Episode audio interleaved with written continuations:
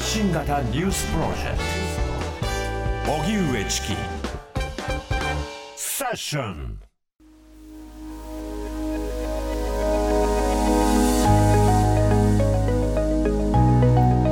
イギリスで難民など不法入国者のルワンダ移送計画は違法。難民移民をめぐる分断をどう乗り越えていけばいいのか。イスラエルのガザ侵攻やロシアのプーチン政権によるウクライナ軍事侵攻などで危機が続く中増え続ける難民や避難民の保護をめぐって各国が揺れています。UNHCR 国連難民高等弁務官事務所によりますと去年は全世界で1億840万人が紛争や迫害などが原因でふるさとを追われ全世界人口の1%以上が難民や国内避難民であるとされています。こうした中人道主義には理解を示しつつも自国に難民を受け入れる余裕はないという姿勢が各国で広がりつつあります。例えば近年難民認定を申請するため不法入国する人が急増しているイギリスでは政府が密航などで入国した人の難民申請を原則認めずアフリカのルワンダへ移送するというプランを計画。これに対し難民の支援団体などが非人道的だとして中止を求めて提訴し先日イギリスの最高裁判所はこれを違法だと判断しました。日本でも移民などに不寛容な声が上がる中今夜はこうした状況をどう乗り越えていけばいいのか。移民難民政策の専門家とともに考えていきたいと思います。では今日のゲストをご紹介します。上智大学法学部教授の岡部みどりさんです。今日はリモートでのご出演です。岡部さんよろしくお願いいたします。よろしくお願いいたします。お願いします。岡部さんのご専門は移民や難民問題を含む国際的な人の移動の研究です。オックスフォード大学移民研究所ケンブリッジ大学国際関係研究所客員研究員などを経て現職です。主な強調に世界変動と脱 EU 超 EU ポストコロナ米中覇権競争下の国際関係などがあります、はい、岡部さんは普段はどういった研究をされているんでしょうか？そうですね。あの、私自身は、あの、今ご紹介いただいた通り、難民とか移民の問題を、まあ、あの、国家間の協力を通じてどうやって解決するかっていうことに重きを置いていて、もともとあの EU とヨーロッパ諸国の研究が主なんですけれども、うん、最近はあの日本を含むアジア諸国ですとか、いわゆるあのジュネーブの国際機関の中に入って、えー、まあリサーチを行うっていったことも行っています。うんさて、あの、その際のその難民、あるいは避難民、あの、この言葉はどういった方を指す言葉なんでしょうか？そうですね。これあの、いろんな人がいろんな文脈で使うので、本当に紛らわしいんですよね。うん、それであの、例えば UNHCR、まあ国連あの、関係の、はい、あの、機関の人を、要するに難民を一人でも多く保護したいっていう立場の側からすると、まあ、どんな状況、環境要因であっても、紛争であっても、どんな状況からも逃れてくる人はみんな難民だという。で、他方で、できるだけ難民を受け入れたくないという、まあ、あの、受け入れ国側にとってはですね、非常に狭い定義である、えー、ジュネーブ条約って言われている難民条約の定義にかなった人だけが難民だという、まあ、そういうふうに千差万別ですね。うん国連難民高等弁務官は広く捉える一方で、難民条約は、まあ、最低限、まあ、ここは守ってねというようなものだと指摘ありましたが、この難民条約ではどういったものなんでしょうか？そうですね。これあの、そもそも1951年にですね、あの、最初に、えー、作られた条約なんですけども、第二次大戦後としては最初に作られてるんですけれども、はい、あの、当時のですね、えー、難民であった人っていうのは、実際はあの、ヨーロッパから逃げてくるユダヤ人ですとか、うん、まあその前のですね、あの、ロシア革命によって、まあ、いわゆる共産主義権から追われたロシア人なども含む、まあ、要するにヨーロッパ人っていうのが大半のターゲットだったんですね。うん、で、この人たちを一時的にどうやって保護するかっていう目的で作られたのが、そもそも1951年難民条約だったので、はい、そのために定義がすごく狭いんですね。あの、地理的にも限定されて、時間的にもこの時期からこの時期までっていう限定があったりと。はい。で、それに、まあ、あの、他の国がだんだんですね、まあ、意義を唱えるようになって、1967年に改正されたんですけれども、まあ、その時でもですね、特にアメリカの思惑があの、反映された形になっていて、うん、で、実際はどうなったかっていうと、えー、まあ、あの、米ソの冷戦が始まった後でしたので、共産主義から逃げてきた人を、まあ、個人的に難民として認めましょうというのが、まあ、主な概念になって、はい、それ以外の、あの、要するに冷戦と関係ないところで起こった紛争争いの結果としての、あの、まあ、避難民っていうのは難民に含まないっていう形になったと。なので、結果的に特にアジアの国で起こったインド・パキスタン戦争などには、全く適用されず、日本のあの満州からの引き上げにも適用されずということで、まあ当時は日本を含む多くのアジア諸国は、まあ意図的にこの条約に入らなかったという、そういった歴史もありますね。うん。その後難民の定義というのは拡張されていったんでしょうか？それがね、うまくいかないんですね。うん、まあ、あの、それは欧米の人に聞いても、まあ、ネバーと、まあ、絶対無理だろうっていうふうにずっと言われてきまして、はい、まあ、なぜかというと、ちょっとでも定義を緩くすると、まあ、その、緩くしたところで入ってくる難民を一番受け入れなきゃならない国っていうのは、やはり欧米諸国なわけですね。はい、なので、で、あと、その、まあ、今の難民問題っていうのは多くは途上国からの難民ということになるので、まあ、文化の違いですとか、教育コストの問題とかいろいろ考えて、えー、まあ、欧米は受け入れたくないという、まあ、姿勢を、まあ、実態としてはそれを、えー、まあ、貫いているっていうことだと思います。うん、なるほど。そうした中、難民の定義については、例えば UNHCR などの発信、まあ、その他難民支援の団体などによれば、これ、例えば、そのパスポートを持ってこなかったとしても難民と認めましょう。あるいは入国の仕方が不法であったとしても、不当に扱わないようにしましょう。まあ、こういった議論や指摘というのは繰り返されているわけですが、この法の縛りというのはいかがでしょうか？そうですね。それはおそらくいわゆるガイドラインと呼ばれるもののことをおっしゃってるんだと思うんですけれども、はい、まあ、UNHCR は確かにあの、まあ、人道支援のエージェンシーとしてできるだけあの、条約難民の縛りに、えー、囚われない人の受け入れを各国に呼びかけてはいるんですけれども、うん、まあ、あの、今呼びかけっていうふうに言った通り、法的拘束力は非常に弱いと。いうことで、はい、えー、多くの国は、その自発的に UNHCR のガイドラインを守っているっていう外交姿勢を示すことが自分の国に有利になるという時以外は、うんうん、まあこれをしないということだと思います。なるほど。まあ、そうした中でこの難民条約、あの具体的なその改善点はあれど、なかなか受け入れ国などが先進国であるので、その議論も進まないという話がありました。そうした中でさらに難民排除の動きがあるということで、各国の状況、あの、伺っていきたいと思います。あの、とりわけそのイギリスなども含めてですね、まあ、そうした極右政党、あるいは排外主義政党が目立ってきているということですが、岡部さん、こういった現状はどういうふうにご覧になってますか？そうですね。これも、あのーまあ、む、難しいんですけれども、あの、要するに文章化するときはね、もしマスメディアの方々が報道するときはどうしても極とか、あの、排外主義とかポピュリストっていうふうに、まあ言いがちで、で、それあながち間違いではなくて、本当に、まあ、とんで、とんでもない、あの、思想を持ってる政党なども言います。で、そこには入っているんですけれども、はい、ですが、あの、そうでない、あの、そういったその極端な、その、先民主義的なイデオロギーであるとか、あの、右翼的な思想であるとか、そういったものを持って、必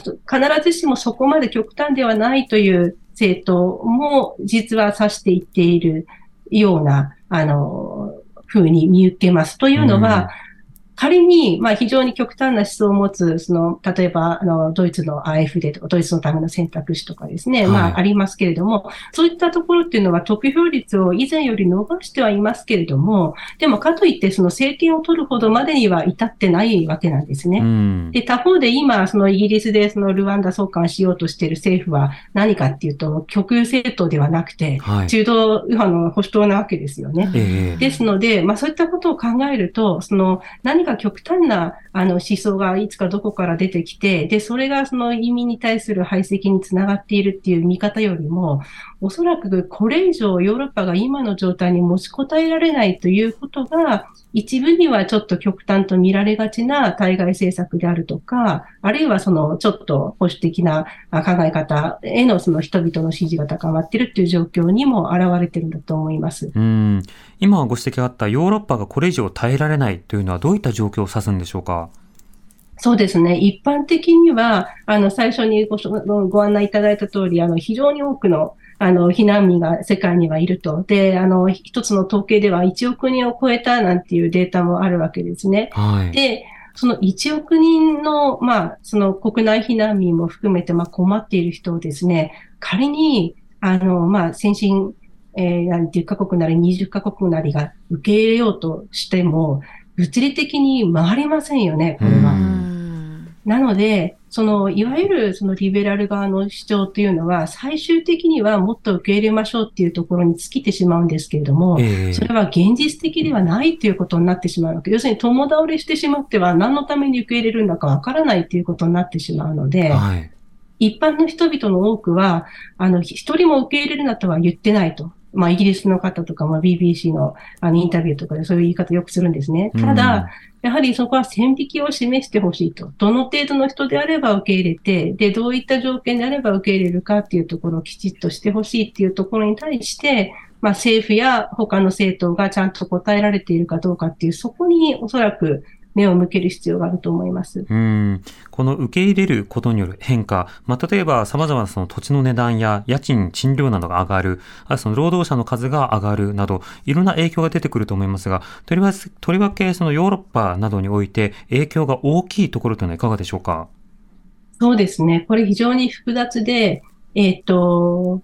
労働力ということだけに絞って考えてみると、実は今の EU 加盟国は、えっと、まだ供給よりも需要の方が大きいんですね。つまり今でも、あの、第三あの、要するに EU 以外の国からあの人も含めてですね、労働力を欲してるわけなんです、現在も。人手不足で、えー、多くの出稼ぎ労働者が欲しいという状況ですか、そうなんです、そうなんです。なので今年、あの、特にまあ、あの、高度技能とか専門技能を持つ人中心ではありますけれども、まあ、その高度技能の高度っていうレベルを少し下げてですね、例えば大学学部卒でなくても、あの、受け入れましょうというような新しい政策を打ち出してすらいるんですね。うんなので、基本人手不足なんです。はい。なんですけど、他方で今 EU で起こっている、やはり難民移民問題っていうのは、そそうではなくて、まあ、ボートピープルや、まあ、あの、まあ、要するに、庇護申請っていう言い方しますけど、難民申請をを待っている人、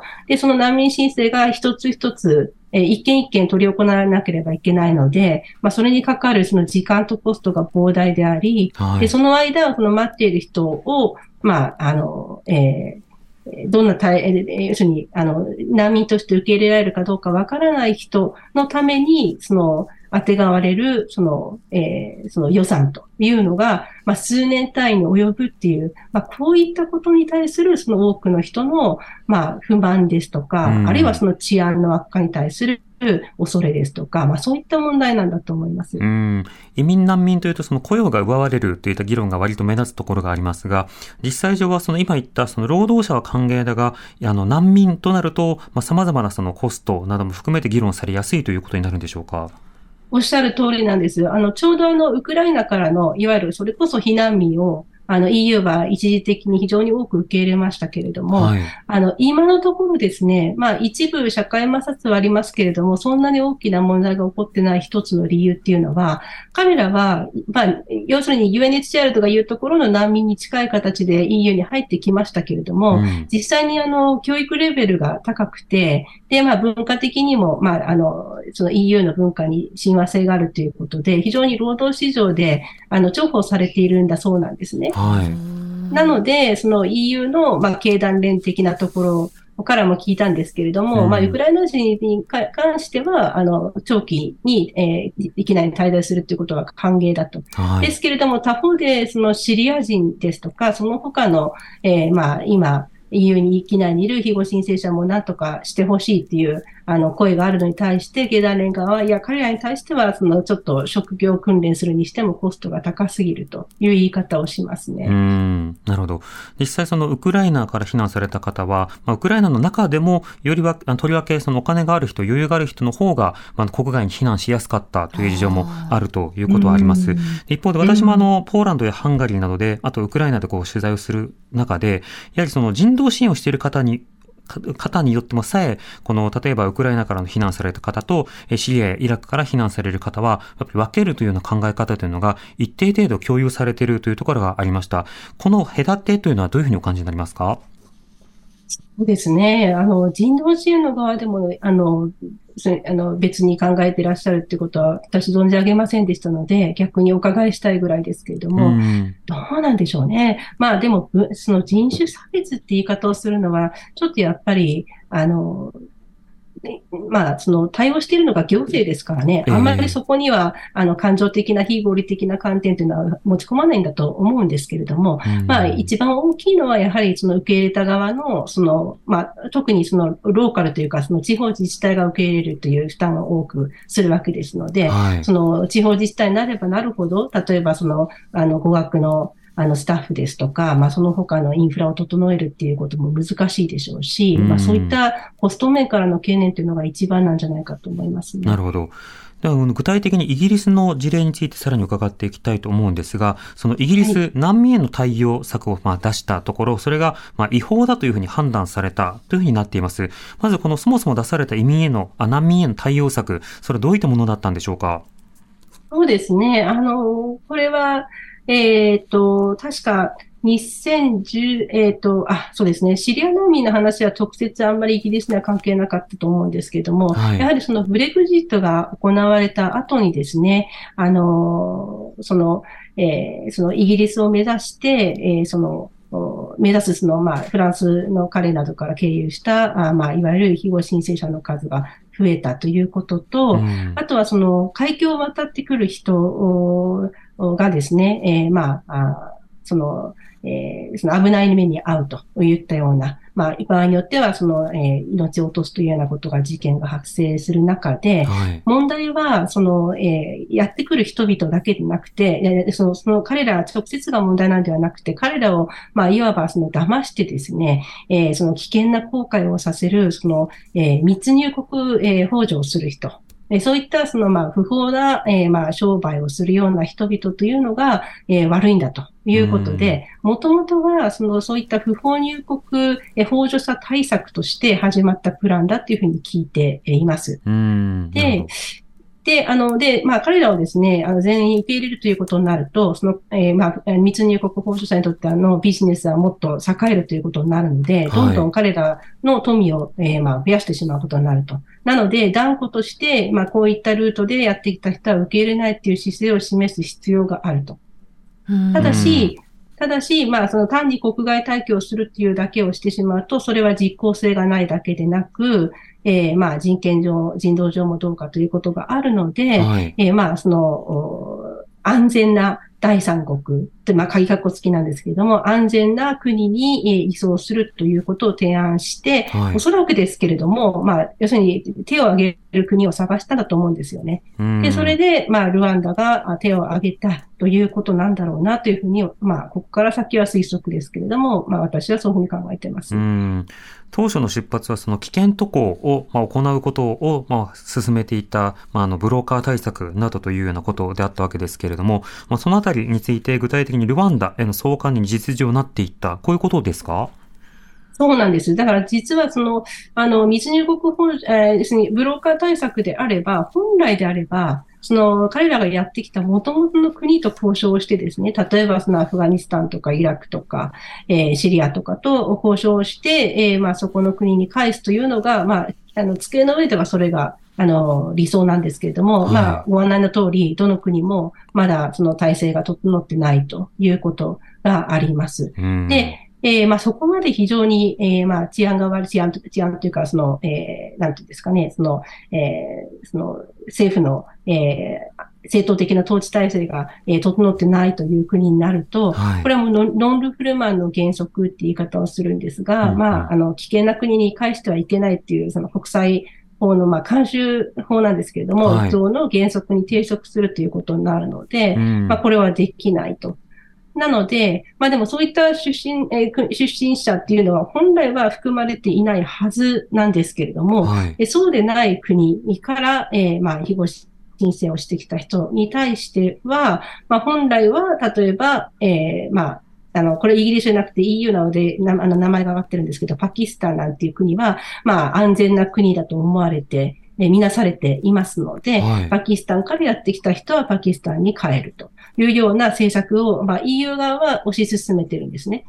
で、イギリスの話を戻すと、イギリスもまあそういった安全な国、鍵括弧付きなんですけども、そういった国に戻すという政策であれば、はい、ある程度理屈が通るんですけど、なぜそこにルワンダっていうのは、おそらく皆がクエスチョンマークであるというところで、まあここが、まあ、あの、イギリスの保守党の中でも反対者がいるっていう一つの原因なんだと思います、ね、うんなるほど。そうしたあの政府の方針に対して、これ、あの、違憲訴訟が行われたんですが、あの、具体的にこの法律というものは違法だという認定されたということですが、これはどういったことなんでしょうか？そうですね。この、あの、違法の、あの、えー、根拠っていう、違法性の根拠っていうのは、まあ、いろいろあるようなんですが、はい、まあ、私もちょっと、あの、法律家ではないので、あの、そ、そこら辺は、あの、私は国際政治なので、ちょっと厳密なところはご容赦いただきたいんですけれども、はい、あの、私がお聞き及ぶところにおいては、よっては、えっ、ー、と、その、ルワンダにおいても、その深刻な人権侵害が行われているケースがあると。まあ、そういったケースが認められる以上、いわゆる、えー、安全な第三国とは言えないので、えー、そのルワンダに送還することはノンルフーマン原則に抵触するという、そういった判断だというふうに、えー、聞いております。うん、なるほど。実際やはりそのルワンダというものは、あの、受け入れ国としてはなかなか適さないという状況になるのか、この点どうでしょうか？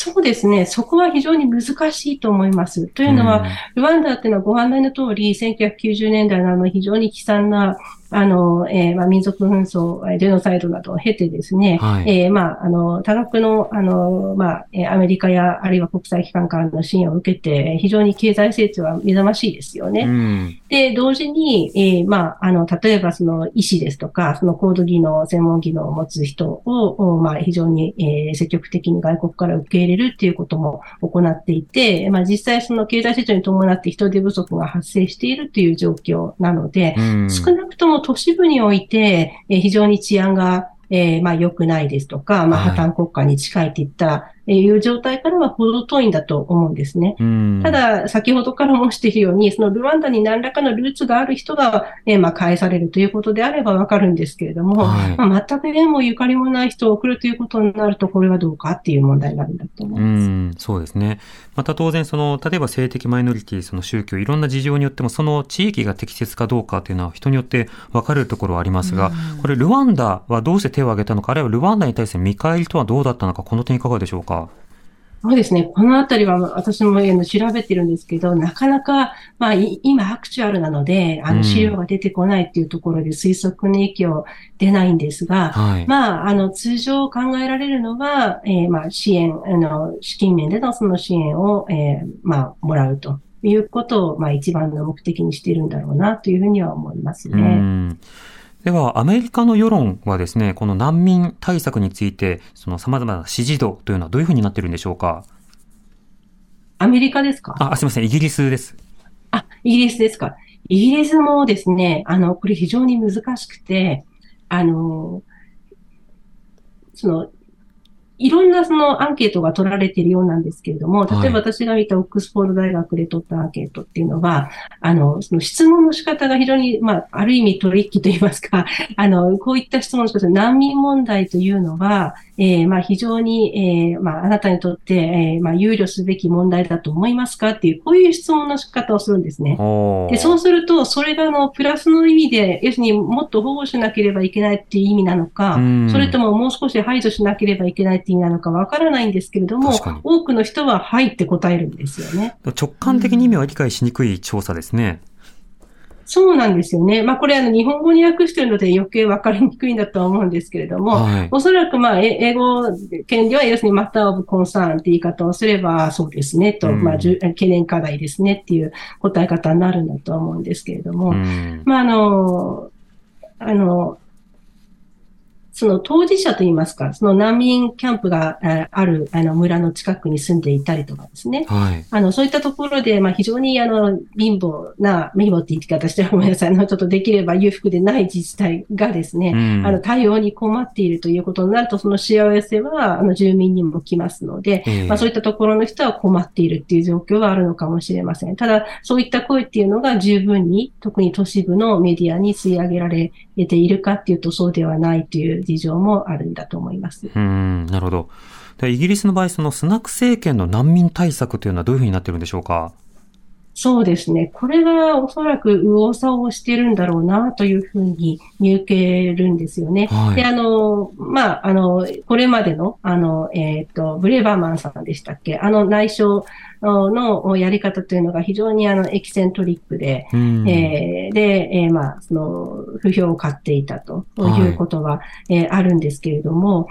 えー、まあ、それで、まあ、彼女を解任したということもあるんでしょうが、えー、まあ、それをもってですね、あの、今回のそのルワンダ送還計画をやめるという、えー、つもりはないようで、えー、プラン B というものを、まあ、新しくそのルワンダと協定を結ぶということで、その、おそらくその協定の内容には、ルワンダにも、あの、きちんとそのジュネ難民条約を遵守するというような条項を、まあ、飲ませるような形でですね、はい、えルワンダが危険な国ではないんだということをその明文化した形で協定を結ぶということで、うん、まあ、今回のその最高裁判決に対抗するっていう、そういう意思が終わりになるんだろうと思いますね。なるほど。そうすると、例えば数千から数万人のあの難民とされる人々をルワンダにイギリスは送還する可能性が今後出てくるということですか？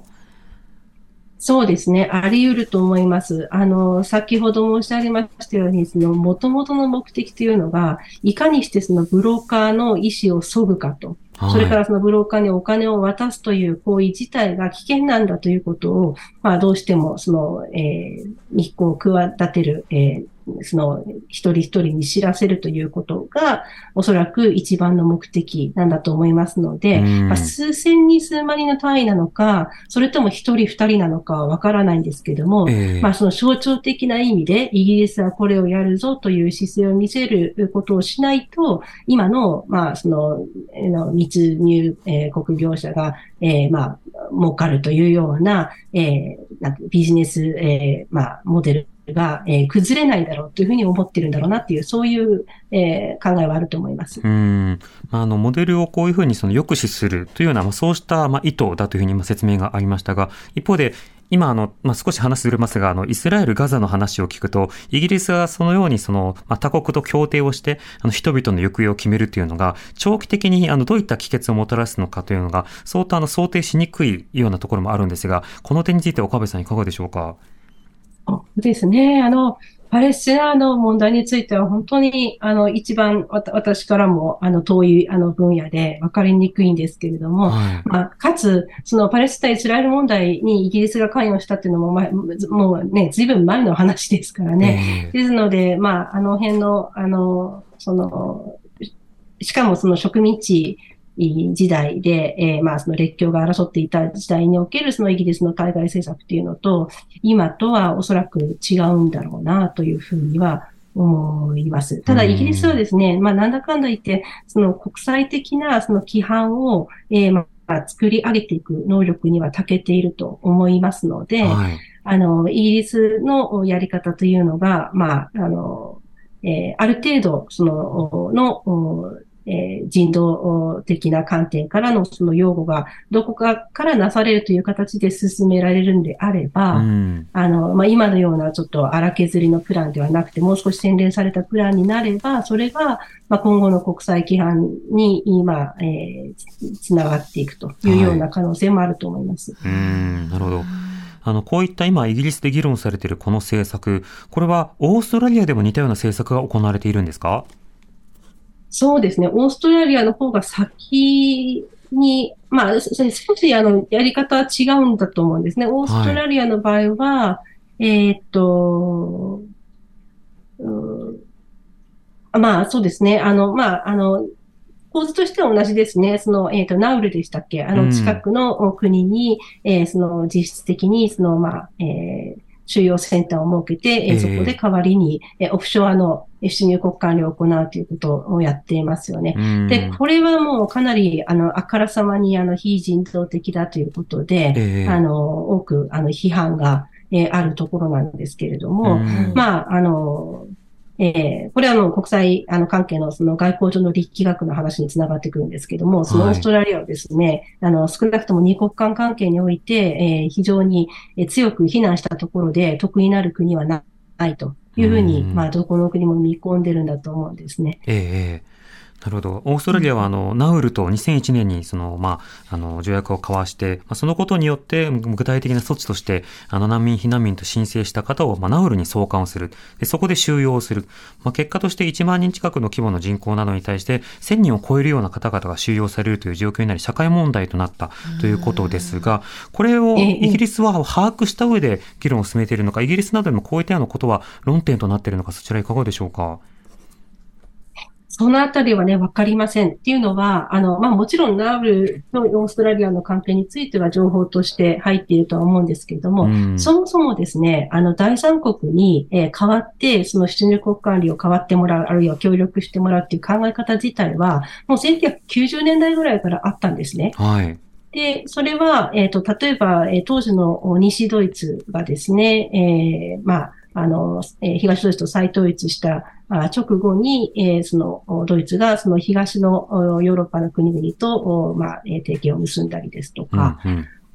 えー、まあ、それが一番、えー、まあ、端的なケースなんですけれども、はい、で、まあ、EU 自体は2000年からですね、ちょうど2000年からいくつかの国を選んで、で、その国と、まあ、交渉することで、えー、なんとか、えー、まあ、市入国管理を肩代わりしてほしいというような、えー、まあ、戦略を練り始めたり、ですので、まあ、その実質的に行われた例と、それからその戦略として打ち出された例っていうことを、まあ、あの、合わせるならば、え今回のナウルだけでなくて、その考え方自体はもう昔からあったということですね。あの、その第三国に受け入れを変わってもらうっていうやり方で、うまくいってる例ってあるんですか？そうですね。これが何をして成功というかっていうのは非常に難しくて、はい、で、一番あの、えー、メディアの方があの報じてくださったケースっていうのは、あの、2016、15年でしたっけ？えー、の、そのシリア難民危機の後にですね、うん、あの、EU とトルコが、えー、まあ、あの、協定、協定というか、まあ、声明の形ですけれども、結びましたよね。はい、で、あれで、あの、EU からと、えー、トルコからの、まあ、1対1交換っていう、まあ、形、名目上はなったんですけれども、うん、実質的には、あの、ギリシャやイタリアなどに、まあ、多く、えー、まあ、押し寄せた、そのシリアからの庇護申請者をトルコが肩代わりするという形になったわけですね。はい、で、まあ、何が成功かというと、トルコはですね、まあ、非常にあの、エルドアン政権のその強硬な、あの、外交姿勢が目立ちますけれども、あの、リサーチによるとですね、意外と、あの、トルコに入ってきたそのシリア難民というのは、あの、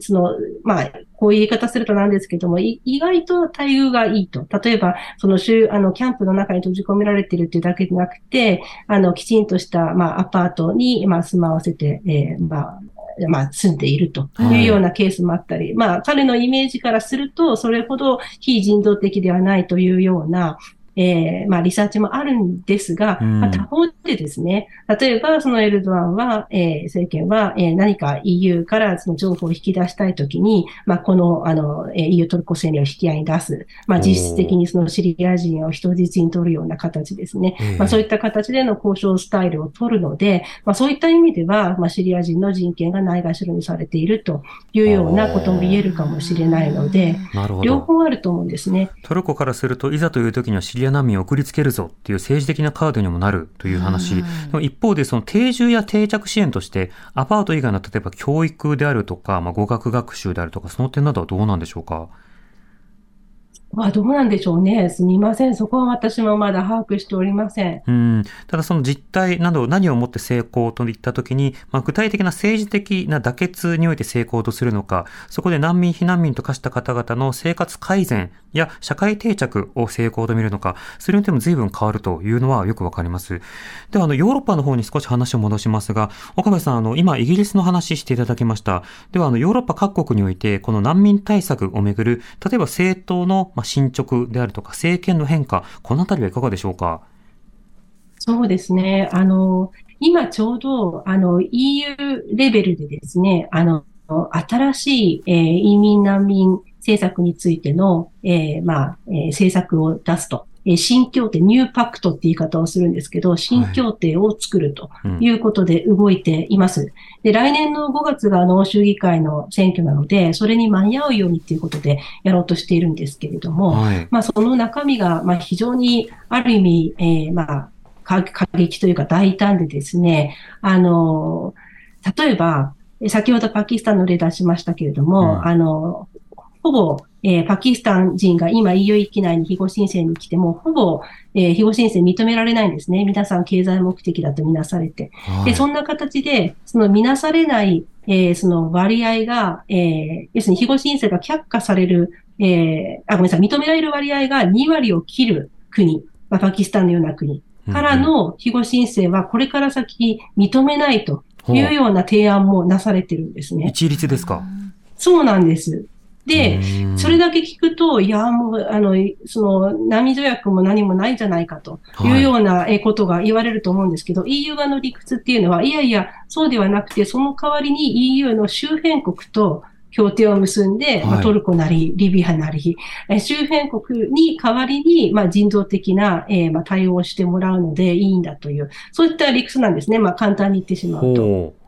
なので、まあ、非常に、あの、ある意味、まあ、あの、まあ、EU としてはその人道的な観点から、例えば女性とか子供ですとか、障害者ですとか、そういった人に対しては、まあ、仮にパキスタンからであっても適用されないとか、いろいろ、あの、留保はつけてはいるんですけれども、はい、まあ、やり方としては、あの、非常に、まあ、どう、どうなんだろうっていうようなことを、えー、やっているわけなんですね。なるほど。で、なんですけれども、でもこれもですね、あの EU 自体が極端に右傾化しているという見方もできるんですが、はい、いきなりの議論を聞いていると、ハンガリーなどはもっと極端な、えー、まあ、右側の,、えー、あの意見意見を出していて、それを一生懸命リベラルに引きの引き戻した結果がこれだという、そういった考察もあるんですね。なので、どれだけその、まあ、EU 域内の各国でですね、まあ、その右派左派問わず、まあ、あの、ハンガリーのような極端なケースを除いて、えー、移民問題っていうのが、まあ、あの、要するに排外主義という観点ではなく、はい、まあ、今起こっているそのボートピープル問題っていうものは、まずは、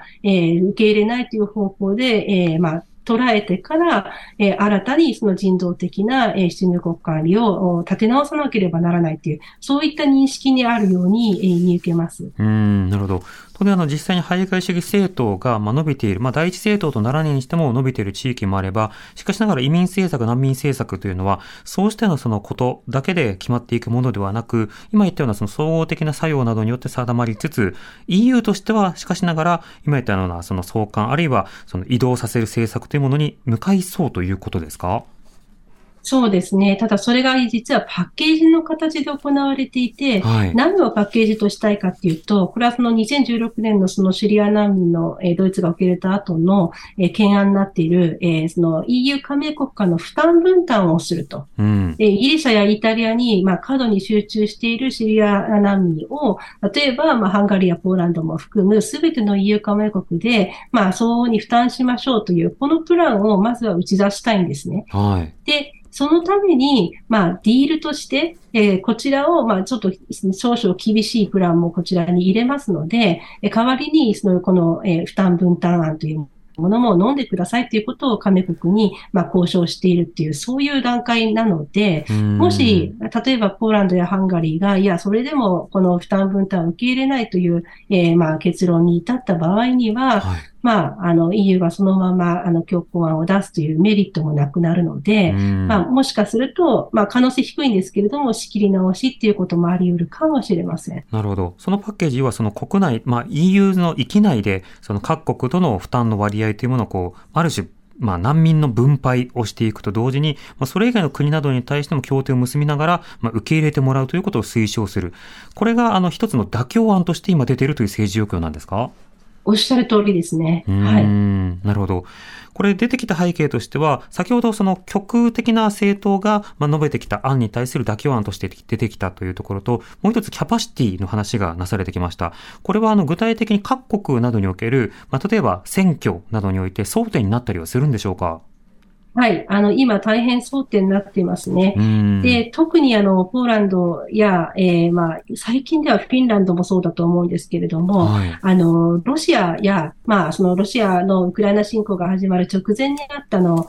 えー、ベラルーシのルカシェンコ氏がですね、はい、あの、意図的にあの、中東から、えー、難民を呼び寄せて、うん、で、えー、まあ、彼らを、その、まあ、えー、バルト諸国ですとか、ポーランドの国境に、まあ、押し寄せさせて、えー、難民問題を作り上げたっていう事件があったんですね。はい、で、これに対しては、あの、EU は当時は NATO などと、えー、まあ、共同で、これは難民問題ではなくて、うん、ハイブリッド攻撃だということで、えー、難民を受け入れないという対応を取ったは取ったんですが、はい、実はその、まあ、えー、なの残りというか、その問題はですね、非常に尾を引いてまして、うん、まだ残っている人たちがいるわけですね。はい、で、彼らの対処をめぐって、例えばポーランドの中では、その国民のえー、意見が二分しているっていう、えー、状況も、えー、あります。なので、その、えー、どう言えばいいのか、その難民が単に押し寄せてくるってだけでなくて、まあ、こういったその難民問題が EU のアキレス腱であるということを分かっているロシアや他の国が、わざとですね、まあ、こうした問題を、えー、まあ、持ちかけることによって、その EU の、えー、まあ、対外的な、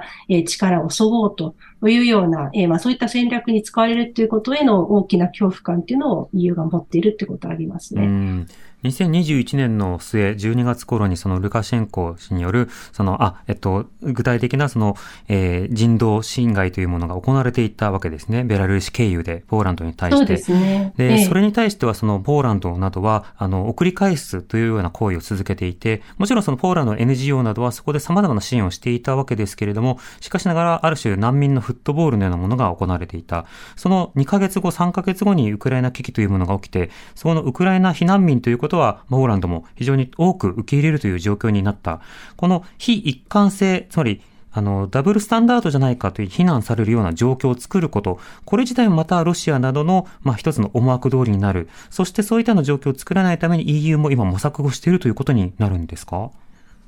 ああ、それは素晴らしい視点ですね。確かにダブルスタンドではないかっていう批判はね、出ていましたね。えー、ただ、その EU 側としては、まあ、そちら、そのダブルスタンダードをする、だ、どであるという批判自体に、えー、その政策形成において、えー、そのダブルスタンダードという批判が、えー、その、障害になるというようなところまではどうも至ってないようですね。なるほど。まあ、どう、どうしても、あの、残念なんですけれども、そのシリアですとか、中東からの、えー、難民っていうのは、えー、テロをえー、EU 域内で、えー、まあ、引き起こしたっていう経緯がありますので、えー、まあ、あの、えー、その、いわゆるその対国内的な、それから国、対外的なセキュリティが交錯しているって言い方をするんですけれども、まあその彼らがその EU の中でそのテロを起こすのであれば、まあ、あの、受け入れることに慎重であるということについては、EU の国民からのその、えー、マジョリティの国民というのはそれに反対するという人はほぼいないんだと思います。なるほど。ですので、まあ、政局にも発展しづらいということだと思います、その問題は。うん。それは、あの、有権者の多くも、あの、それはそれ、これはこれということで、ヨーロッパからの避難民と、中東などからの難民などについては、分けた上での議論が展開されているということでしょうか？はい、おっしゃる通りだと思います。で、実際にあの、ウクライナに対してはですね、もう、あの、すでにあの、復興支援の、まあ、えー、話も出ているぐらいで、これヨーロッパでも承知しているところなので、はい、あの、あとそのウクライナ人自身がですね、あの、まあ、あの、停戦後はその国に帰るということを希望している人が多いということも分かっていますので、まあ、あの、いわゆるその支援疲れというようなものもえー、聞きますけれども、それほど大きな問題にはならない。で、他方で、その中東からの人っていうのは、ほぼ確実に、まあ、EU 域内に、えー、残るだろうというような人々と思われてますので、まあ、国民の対応というのも違ってくるんだと思います。なるほど。では、こうしたことを踏まえた上で、今後の難民政策というのはどうあるべきなのか伺っていきたいと思います。TBS ラディオ発信型ニュースプロジェクトセッション TBS ラジオキーステーションに生放送でお送りしている発信型ニュースプロジェクト、荻上チキセッション。今日は、イギリスで難民など不法入国者のルワンダ移送計画は違法。難民、移民をめぐる分断をどう乗り越えていけばいいのかをテーマに、上智大学法学部教授の岡部みどりさんにお話を伺っています。引き続きよろしくお願いします。よろしくお願いします。お願いします。さて、各政党、これはあの極というようなことだけではなくても、こうした難民政策などにしてついては、まあ、相当転換点にヨーロッパ各国立ってるんだということが見えてきました。はい、まあ、そうしたようなことを前提と踏まえた上で、今後の難民をめぐる議論、どういった課題、あるいはどういった議題が残っているというふうにお感じになってますか、岡部さん。そうですね。あの、まず最初に、あの、申し上げたように、1億人近い人を全員受け入れるっていうのはもう物理的には不可能。なので、うん、受け入れない難民保護というのを考える必要があるだろう。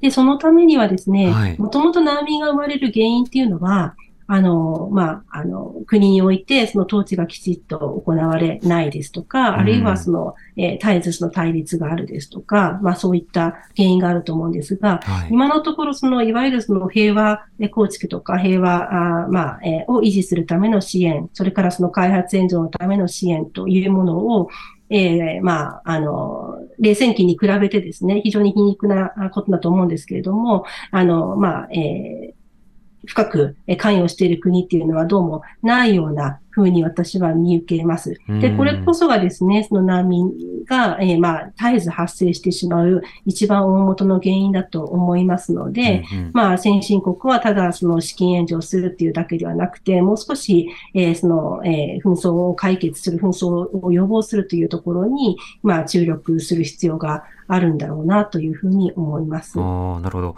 こう自国、自国ファーストのこうジレンマというか、自国ファーストのこうさらなる加速のようなものが起きてしままうような状況というものをどうして生まれてしまう、どうしても生まれてしまうので、他国支援というものを通じて難民がそもそも発生する状況を抑えていくことによって、その難民をめぐる政策的な対立でも減らしていくということが一つの道筋になるわけでしょうか？そうですね。それからまあ、これ非常に難しいことは私もわかるんです。というのは、あの、他国といっても、最近はいわゆる国家ではなくて、まあ、非国家主体ですね。今回の、はい、あの、イスラエルのバイルスナのケースにしても、その前のアフガニスタン、イラク、その、いろいろなケースにしても、いわゆる非国家主体というもののえパワーが非常に大きくなってますから、これにどう国際社会が対応するのかって非常に難しいことはわかるんですが、えー、まあ、なんとかですね、まあ、そこに注力していただかないと、まあ、犠牲になる人が、えー、まあ減らないんじゃないかなと思います。うん、非国家主体、例えばテロ集団といったものも一つに想定されるわけですが、あの、これは以前からそうしたような地域にこそ、まあ、ソフトな対応ということで、具体的な武闘、武装ではなく、あの、様々な治安維持、えー、それから教育など、長期的なプランが必要だということは指摘されてはいましたよね。そうですよね。ですが、まあ、だんだんですね、それこそ、あの、パワートランジションの世界で、自分の国のその内向きにですね、えー、まあ、中、あの、各国の政治家が、えー、まあ、関心を寄せなければならない状態が起こっていると。それが大国ですらそうであるということが、おそらく今の問題を難しくしているんだと思いますね。なるほど。そうなった時のその国際人道支援、あるいは国際長期的な、えー、自国で受け入れる仕方とはまた別の難民支援など、まあ、そうしたプランも各国検討することが必要なんだということ指摘がありました。今夜は上智大学法学部教授の岡部みどりさんにお話を伺いました。岡部さんありがとうございました。どうもありがとうございました。ありがとうございました。荻上チキ